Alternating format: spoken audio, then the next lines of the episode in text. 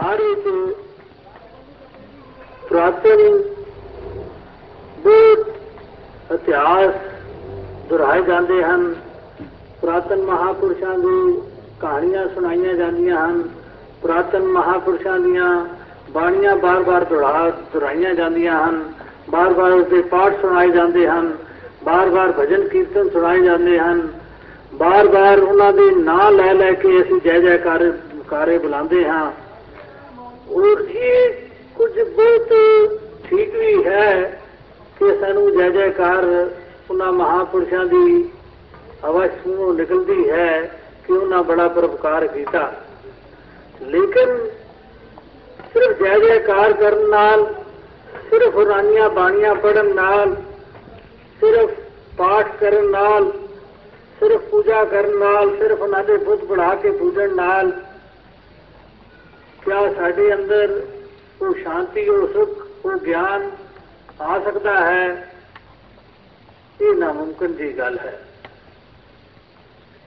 ਕਿਉਂਕਿ ਹਰ ਇੱਕ ਚੀਜ਼ ਸਿੱਖਣ ਵਾਸਤੇ ਅਸੀਂ ਪੈਸੇ, ਪਹਿਲੇ ਕੋਈ ਮਿਸਾਲ ਉਸ ਦੇ ਸਾਹਮਣੇ ਕਾਇਮ ਕਰਦੇ ਹਾਂ, ਫਿਰ ਉਹ ਚੀਜ਼ ਜਿਹੜੀ ਹੈ ਅਸਲ ਸਾਡੀ ਸਮਝ ਵਿੱਚ ਆਉਂਦੀ ਹੈ।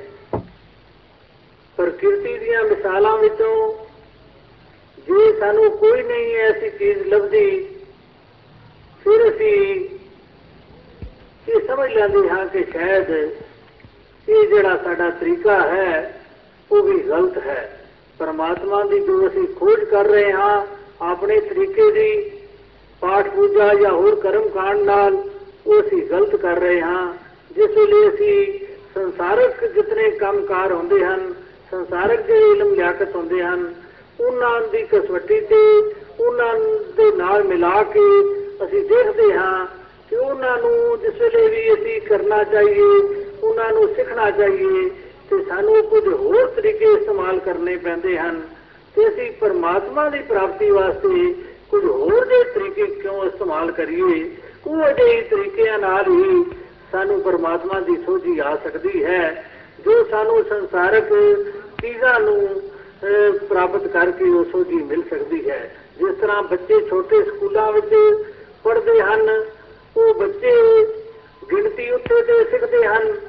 ਕੋਈ ਨਾ ਕੋਈ ਖਿਡੌਣਿਆਂ ਨਾਲ, ਕੋਈ ਨਾ ਕੋਈ ਹੋਰ ਤਰੀਕਿਆਂ ਨਾਲ, ਕੋਈ ਬਨਾਵਟੀ ਚੀਜ਼ਾਂ ਨਾਲ ਹਿਸਾਬ ਕਿਤਾਬ ਸਿੱਖਿਆ ਜਾਂਦਾ ਹੈ।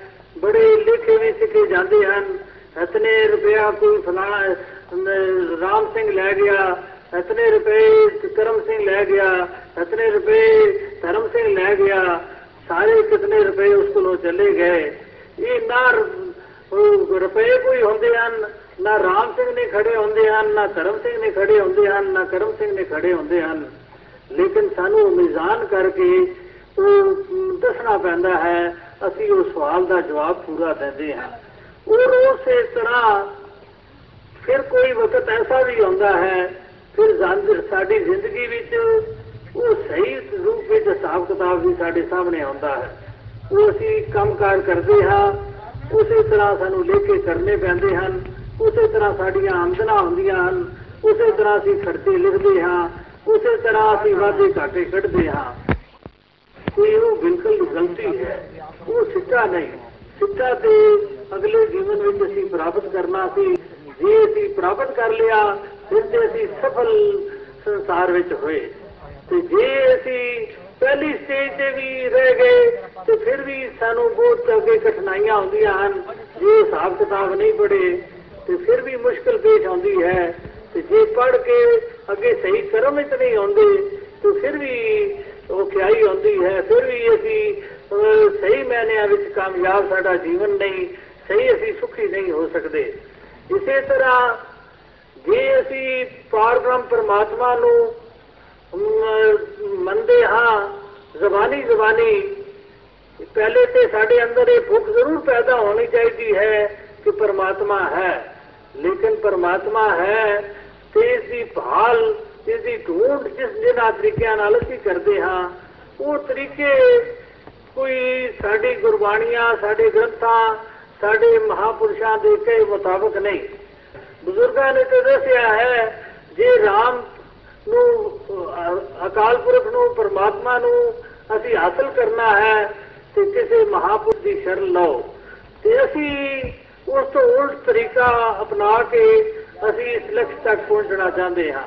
ਅਸੀਂ ਪਹੁੰਚਣਾ ਚਾਹੁੰਦੇ ਹਾਂ ਕਿ ਅਸੀਂ ਪਾਠ ਕਰ ਲਵਾਂਗੇ ਅਸੀਂ ਸਮਾਧੀਆਂ ਲਾ ਲਵਾਂਗੇ ਅਸੀਂ ਜੰਗਲਾਂ 'ਚ ਘੁੰਮ ਲਵਾਂਗੇ ਅਸੀਂ ਹੋਰ ਅਹ, ਵਰਤ ਨੇਮ ਕਰ ਲਵਾਂਗੇ ਅਸੀਂ ਹੋਰ ਇਸੇ ਤਰ੍ਹਾਂ ਦੇ ਉਪਰਾਲੇ ਕਰ ਲਵਾਂਗੇ। ਤੇ ਪਰਮਾਤਮਾ ਸਾਨੂੰ ਮਿਲ ਜਾਏਗਾ, ਇਹਨਾਂ ਤਰੀਕਿਆਂ ਨਾਲ ਇਹ ਪਰਮਾਤਮਾ ਨਹੀਂ ਮਿਲ ਸਕਦਾ।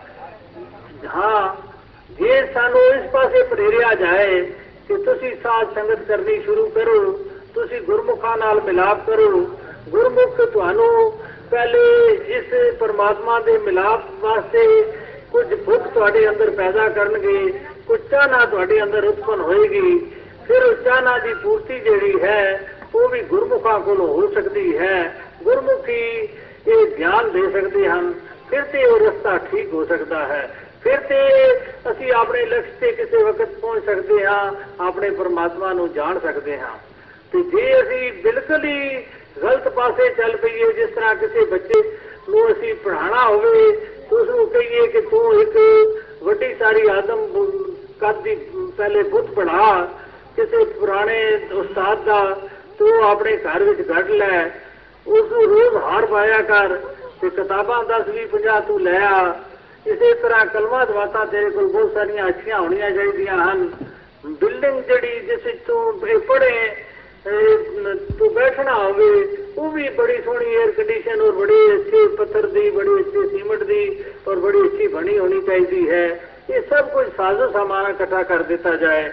ਤੋ ਬੱਚਾ ਸਾਡਾ ਕੋਈ ਵਿਦਿਆ ਦਾ ਇੱਕ ਅਕਸ਼ਰ ਨਹੀਂ ਸਿੱਖ ਸਕਦਾ, ਉਹ ਬਿਲਕੁਲ ਬੇਗਾਰਾ ਦਾ ਬੇਗਾਰਾ ਰਹੇਗਾ।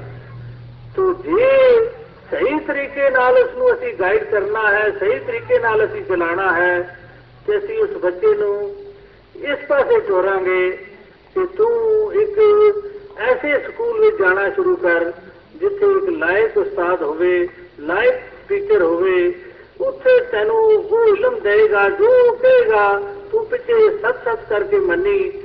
ਜਦੋਂ ਤੂੰ ਉਹ ਪੜਾਈ ਜਾਏ, ਤੂੰ ਉਹ ਮੰਨੀ ਜਾਈ ਔਰ ਤੂੰ ਸ਼ਰਧਾ ਔਰ ਪ੍ਰੇਮ ਨਾਲ ਉਸ ਕੋਲ ਪੜਦਾ ਰਵੀਂ, ਤੇ ਤੂੰ ਅਵਸ਼ ਲਾਇਕ ਵਿਦਵਾਨ ਬਣ ਸਕਦਾ ਹੈ। ਤੇ ਜੇ ਇਸ ਤਰ੍ਹਾਂ ਦਾ ਕਰਮ ਉਹ ਅਪਣਾਏ ਬੱਚਾ ਅਵਸ਼ ਉਹ ਵਿਦਵਾਨ ਬਣ ਸਕਦਾ ਹੈ।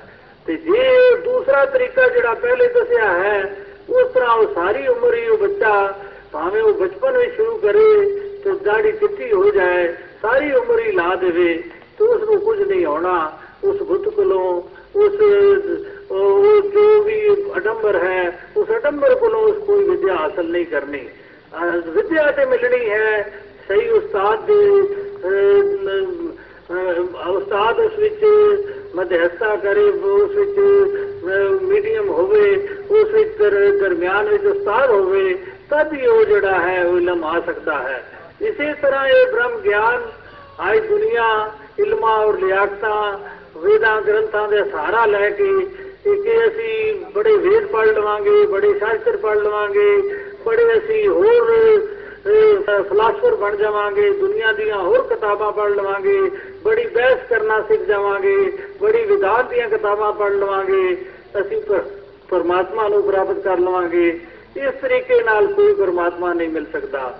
ਪਰਮਾਤਮਾ ਮਿਲਣ ਦਾ ਇੱਕੋ ਇੱਕ ਤਰੀਕਾ ਹੈ ਕਿ ਅਸੀਂ ਪਹਿਲੇ ਪਰਮਾਤਮਾ ਨੂੰ ਜਾਣਨ ਵਾਲੇ ਐਸੇ ਮਹਾਪੁਰਸ਼ ਦੀ ਸ਼ਰਨ ਪ੍ਰਾਪਤ ਕਰੀਏ।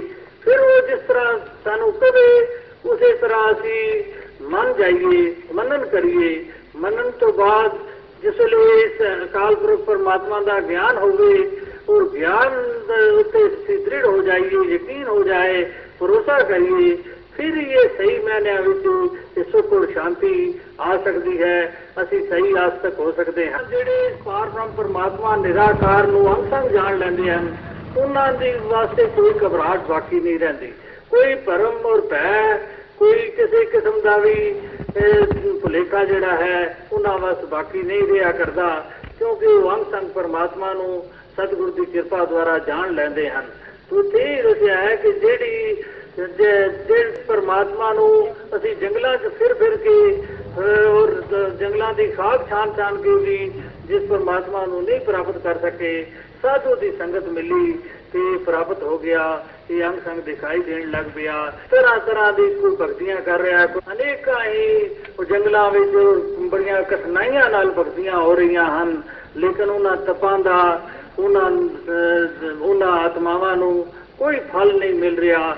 ਕੋਈ ਸਿੱਟਾ ਨਹੀਂ ਨਿਕਲ ਰਿਹਾ ਜੇ ਫਲ ਮਿਲਦਾ ਵੀ ਹੈ ਤੇ ਉਹ ਸੰਸਾਰਕ ਜਿਹਾ ਫਲ ਹੈ ਉਹ ਸੰਸਾਰ ਦੀਆਂ ਚੀਜ਼ਾਂ ਕੋਈ ਰਿੱਧੀਆਂ ਸਿੱਧੀਆਂ ਆ ਜਾਣਗੀਆਂ ਕੁਝ ਉਸਦੀ ਉਹ ਬਚਨਾ ਹੋਈ ਸਿੱਧੀ ਹੋ ਜਾਏਗੀ ਕੋਈ ਕੰਮ ਅਹ, ਗੱਲ ਕਹੇਗਾ ਤੇ ਉਹ ਗੱਲ ਪੂਰੀ ਹੋ ਜਾਏਗੀ ਕੁਝ ਅਹ, ਸ- ਸ਼ਰਾਬ ਦੇ ਕਿਸੇ ਨੂੰ ਦੇ ਦੇਗਾ ਉਹ ਸ਼ਰਾਬ ਲੱਗ ਜਾਏਗਾ ਕੋਈ ਵਰ ਲੱਗ ਜਾਏਗਾ ਕੋਈ ਅਜਿਹੇ ਕੰਮ ਜਿਹੜੇ ਹਨ ਉਹ ਭਾਵੇਂ ਉਹਨਾਂ ਚੀਜ਼ਾਂ ਨਾਲ ਆ ਜਾਣ ਲੇਕਿਨ ਇਹ ਮੁਕਤੀ ਵਾਲੀ ਗੱਲ ਇਹ ਪਰਮਾਤਮਾ ਦੀ ਪ੍ਰਾਪਤੀ ਵਾਲੀ ਗੱਲ, ਇਹ ਇਸ ਸਾਰੇ ਭਰਮਾਂ ਤੋਂ ਰਹਿਤ ਔਰ ਨਿਡਰ ਹੋਣ ਵਾਲੀ ਗੱਲ ਜਿਹੜੀ ਹੈ, ਉਹ ਪ੍ਰਾਪਤ ਨਹੀਂ ਹੋ ਸਕਦੀ।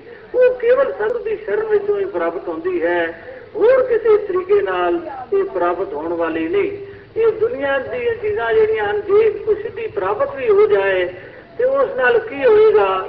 ਜੇ ਸਾਨੂੰ ਕਿਸੇ ਚੀਜ਼ ਦੀ ਅਭਿਲਾਸ਼ਾ ਹੈ ਉਹ ਚੀਜ਼ ਮਿਲ ਗਈ, ਕਿਸੇ ਨੂੰ ਪੁੱਤਰ ਦੀ ਅਭਿਲਾਸ਼ਾ ਹੈ, ਪੁੱਤਰ ਮਿਲ ਗਿਆ ਕਿਆ ਪੁੱਤਰ ਸਾਨੂੰ ਸੁਖਦਾਈ ਹੋਏਗਾ, ਜਾਂ ਕਿ ਉਹ ਸਾਡਾ ਸਭ ਸਾਰਾ ਕਾਲੀ ਕਾਲੀ ਖਤਮ ਕਰਨ ਵਾਲਾ ਹੋਏਗਾ, ਕੀ ਉਹ ਸਾਨੂੰ ਦੁੱਖ ਦੇਣ ਵਾਲਾ ਹੋਏਗਾ, ਸਾਨੂੰ ਮਾਰਨ ਕੁੱਟਣ ਵਾਲਾ ਹੋਏਗਾ, ਕੀ ਸਾਡੇ ਪਰੇਸ਼ਾਨ ਕਰਨ ਵਾਲਾ ਹੋਏਗਾ, ਇਸ ਗੱਲ ਦਾ ਸਾਨੂੰ ਕੋਈ ਭਰੋਸਾ ਨਹੀਂ ਹੋ ਸਕਦਾ। ਮਕਾਨ ਸਾਡਾ ਬਣ ਜਾਏਗਾ ਲੇਕਿਨ ਉਸ ਮਕਾਨ ਵਿੱਚ ਅਸੀਂ ਕੀ ਵਸ ਸਕਦੇ ਹਾਂ ਜਾਂ ਕਿ ਸਾਰੀ ਉਮਰ ਮੁਕਦਮੇ ਹੀ ਪੈ ਰਹਿਣਗੇ, ਇਸ ਗੱਲ ਦਾ ਕੋਈ ਭਰੋਸਾ ਨਹੀਂ ਹੋ ਸਕਦਾ। ਇਹ ਦੁਨਿਆਵੀ ਚੀਜ਼ਾਂ ਦੀ ਜਿਹੜੀ ਭੁੱਖ ਹੈ, ਇਸ ਭੁੱਖ ਨਾਲ ਨਾ ਕਦੀ ਕੋਈ ਸੰਤੁਸ਼ਟ ਹੋਇਆ ਹੈ, ਨਾ ਕਦੀ ਰਾਜ਼ੀ ਹੋਇਆ ਹੈ, ਨਾ ਕਦੀ ਇਹ ਜੀਵਨ ਦਾ ਸਹਾਰਾ ਬਣ ਸਕੇ ਹਨ, ਨਾ ਇਹਨਾਂ ਵਿੱਚੋਂ ਸ਼ਾਂਤੀ ਮਿਲ ਸਕਦੀ ਹੈ।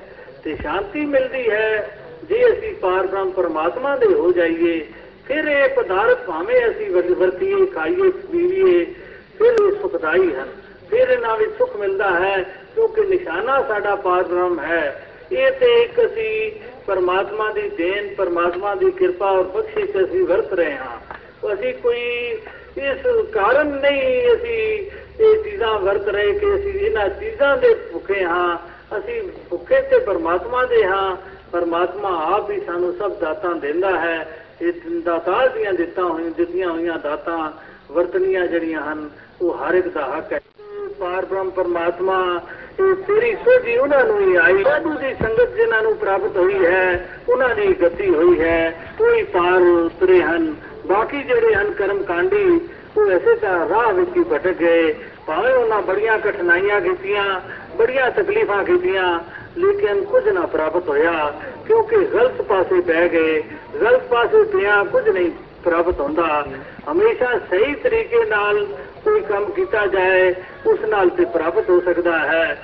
ਤੇ ਜੇ ਜੇ ਗਲਤ ਤਰੀਕੇ ਨਾਲ ਅਸੀਂ ਕੋਈ ਵੀ ਦੁਨਿਆਵੀ ਕੰਮ ਵੀ ਕਰਨ ਦੀ ਕੋਸ਼ਿਸ਼ ਕਰੀਏ, ਉਸ ਨਾਲ ਉਸ ਲਕਸ਼ ਦੀ ਪ੍ਰਾਪਤੀ ਨਹੀਂ ਹੋ ਸਕਦੀ। ਕੋਈ ਬੰਬਈ ਜਾਣਾ ਚਾਹੇ ਤੇ ਅੰਮ੍ਰਿਤਸਰ ਦੀ ਸੜਕ ਪਕੜ ਲਵੇ ਉਹ ਰੋਜ਼ ਹੀ ਕਹੇ ਕਿ ਮੈਂ 10 ਮੀਲ ਅੱਜ ਚੱਲ ਗਿਆ ਹਾਂ। ਅੱਜ ਮੈਨੂੰ ਕਾਫੀ ਪੈਰ ਵੀ ਮੇਰੇ ਥੱਕ ਗਏ ਹਨ ਟੰਗਾਂ ਵੀ ਜਵਾਬ ਦੇ ਗਈਆਂ ਹਨ। 10 ਮਿੰਟ ਤੇ ਬੰਬਈ ਨਜ਼ਦੀਕ ਆ ਗਈ ਹੋਵੇਗੀ। ਇਹ ਨ- ਇਹ ਨਜ਼ਦੀਕ ਹੀ ਆਣੀ ਹੈ? ਹੋਰ ਦੂਰ ਬੰਬਈ ਤੋਂ ਹੋ ਗਏ ਹਾਂ, ਕਿਉਂਕਿ ਅਸੀਂ ਗਲਤ ਸੜਕ ਤੇ ਉਸ ਪਾਸੇ ਚੱਲ ਪਏ ਹਾਂ। ਇਸੇ ਤਰ੍ਹਾਂ ਇਹ ਪਰਮਾਤਮਾ ਦੇ ਨਜ਼ਦੀਕ ਆਉਣ ਦੇ ਸਾਧਨ ਨਹੀਂ, ਕਿ ਪਰਮਾਤਮਾ ਤੋਂ ਦੂਰ ਜਾਣ ਦੇ ਸਾਧਨ ਹਨ, ਕਿਉਂਕਿ ਇਹਨਾਂ ਸਾਧਨਾਂ ਨਾਲ ਇਹਨਾਂ ਤਰੀਕਿਆਂ ਨਾਲ ਇਸ ਦੇ ਇਨਸਾਨ ਦੇ ਅੰਦਰ ਅਭਿਮਾਨ ਪੈਦਾ ਹੁੰਦਾ ਹੈ ਅਹੰਕਾਰ ਪੈਦਾ ਹੁੰਦਾ ਹੈ ਜੋ ਵੀ ਕੋਈ ਜਪ ਕਰਨ ਵਾਲਾ ਹੈ ਉਸ ਦੇ ਅੰਦਰ ਵੀ ਅਹੰਕਾਰ ਪੈਦਾ ਹੁੰਦਾ ਹੈ ਮੈਂ ਇਤਨੇ ਜਪ ਕਰਦਾ ਹਾਂ ਮੈਂ ਇਤਨੀਆਂ ਮਾਲਾ ਫੇਰਦਾ ਹਾਂ ਮੈਂ ਇਤਨਾ ਸਿਮਰਨ ਕਰਦਾ ਹਾਂ ਮੇਰੇ ਵਰਗਾ ਕੌਣ ਭਗਤ ਹੈ ਕੋਈ ਇਸ਼ਨਾਨ ਕਰਦਾ ਹੈ ਤਾਂ ਇਸੇ ਗੱਲ ਦੀ ਉਸ ਦੇ ਅੰਦਰ ਅਭਿਮਾਨ ਛਾਇਆ ਹੋਇਆ ਹੈ ਕਿ ਮੈਂ ਸੋ ਬੜਾ ਇਸ਼ਨਾਨੀ ਹਾਂ ਮੈਂ ਸਵੇਰੇ ਉੱਠ ਕੇ ਠੰਡੇ ਪਾਣੀ ਨਾਲ ਇਸ਼ਨਾਨ ਕਰਦਾ ਹਾਂ ਮੇਰੇ ਵਰਗਾ ਕੌਣ ਹੋਣਾ ਹੈ? ਕੋਈ ਦਾਨ ਕਰਨ ਵਾਲਾ ਹੈ?